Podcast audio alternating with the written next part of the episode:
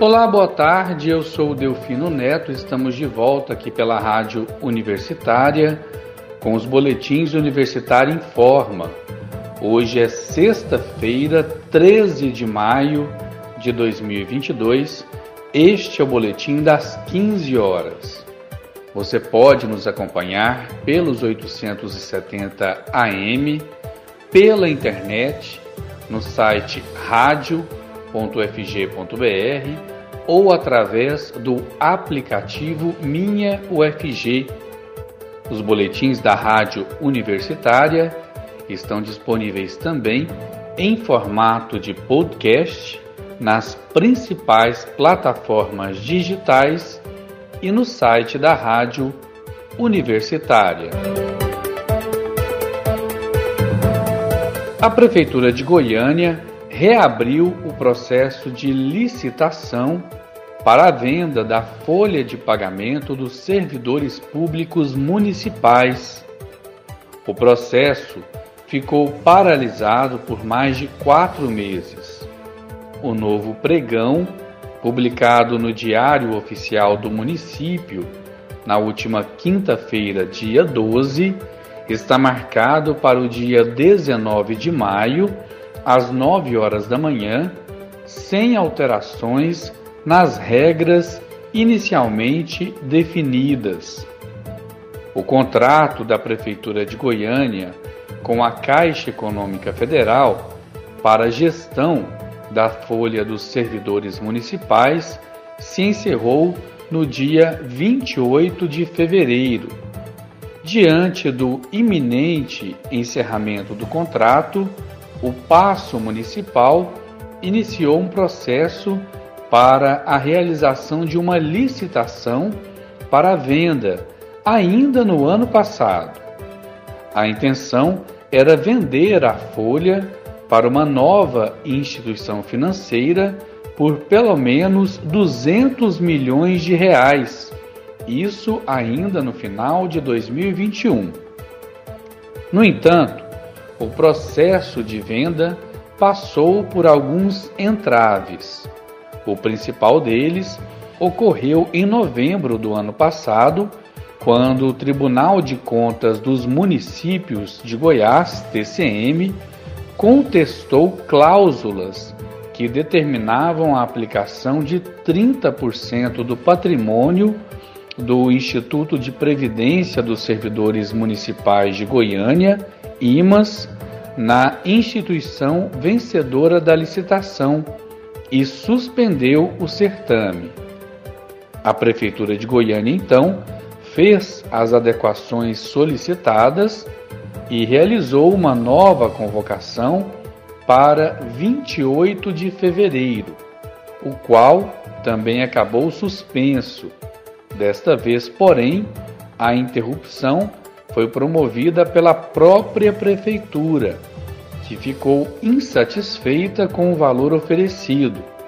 Apenas o banco Itaú mostrou interesse com uma proposta mínima de 165 milhões de reais, portanto, abaixo dos 200 milhões de reais que a prefeitura de Goiânia imaginava receber pela folha dos servidores públicos municipais. Na época, a Secretaria de Finanças, CEFIM, alegou que poderia haver insegurança jurídica em relação ao veto do dispositivo que permitiria que entes federados movimentassem recursos do Fundo de Manutenção e Desenvolvimento da Educação Básica e Valorização dos Profissionais da Educação, o Fundeb para outras contas. Na visão da Secretaria de Finanças do município, isso poderia gerar contestações na justiça. O veto foi derrubado ainda no mês de março. O período de suspensão foi usado pela Prefeitura de Goiânia para analisar certames realizados em outros municípios brasileiros.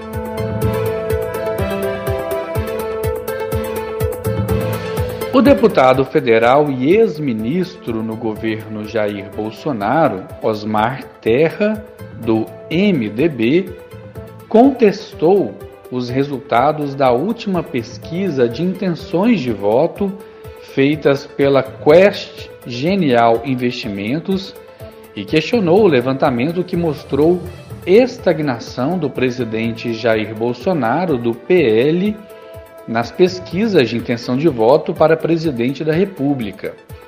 Porém, ao atacar o sócio fundador e CEO da Quest, Felipe Nunes, Terra usou uma foto do ex-candidato a presidente Guilherme Boulos, do PSOL.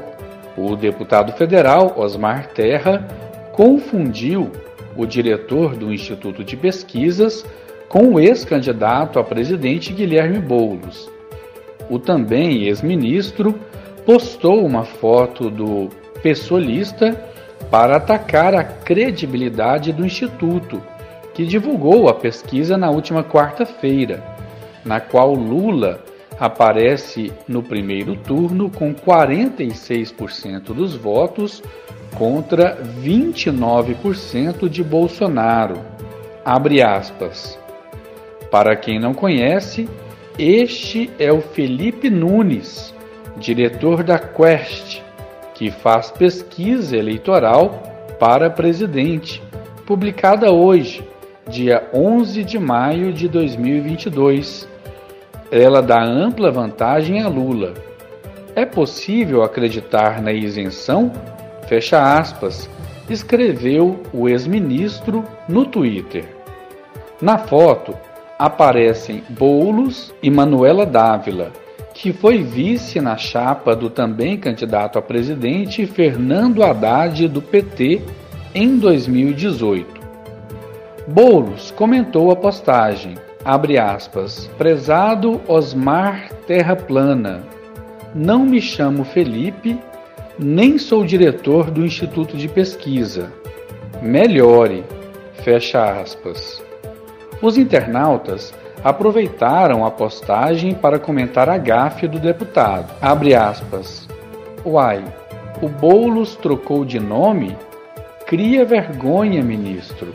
Um velho desse deveria ter vergonha de viver mentindo, disse um internauta. Outro disse: Bah, tá pegando pesado. O bagulho é forte, seu Osmar. Um seguidor de terra, inclusive, corrigiu o deputado, mas ele insistiu no erro. O seguidor disse, abre aspas, é parecido, mas não é o Felipe, fecha aspas postou as duas fotos lado a lado e pediu para comparar. No final da noite de ontem, o ex-ministro do governo Bolsonaro, Osmar Terra, publicou um tweet no qual reconheceu o erro, mas não pediu desculpas pela tentativa de desinformação. Abre aspas. Acabei de descobrir pelas redes esquerdistas que o Boulos não é o Felipe Nunes. E até não sei a quem pedir desculpas, embora possam parecer farinha do mesmo saco. Apaguei o post antes que alguém desmaie de histeria. Fecha aspas. Escreveu o ex-ministro da Cidadania no governo Jair Bolsonaro. Soldados russos atiram pelas costas e matam civis desarmados na Ucrânia. Imagens de câmeras de segurança capturaram o momento em que soldados da Rússia atiraram contra civis desarmados nos arredores de Kiev, na Ucrânia.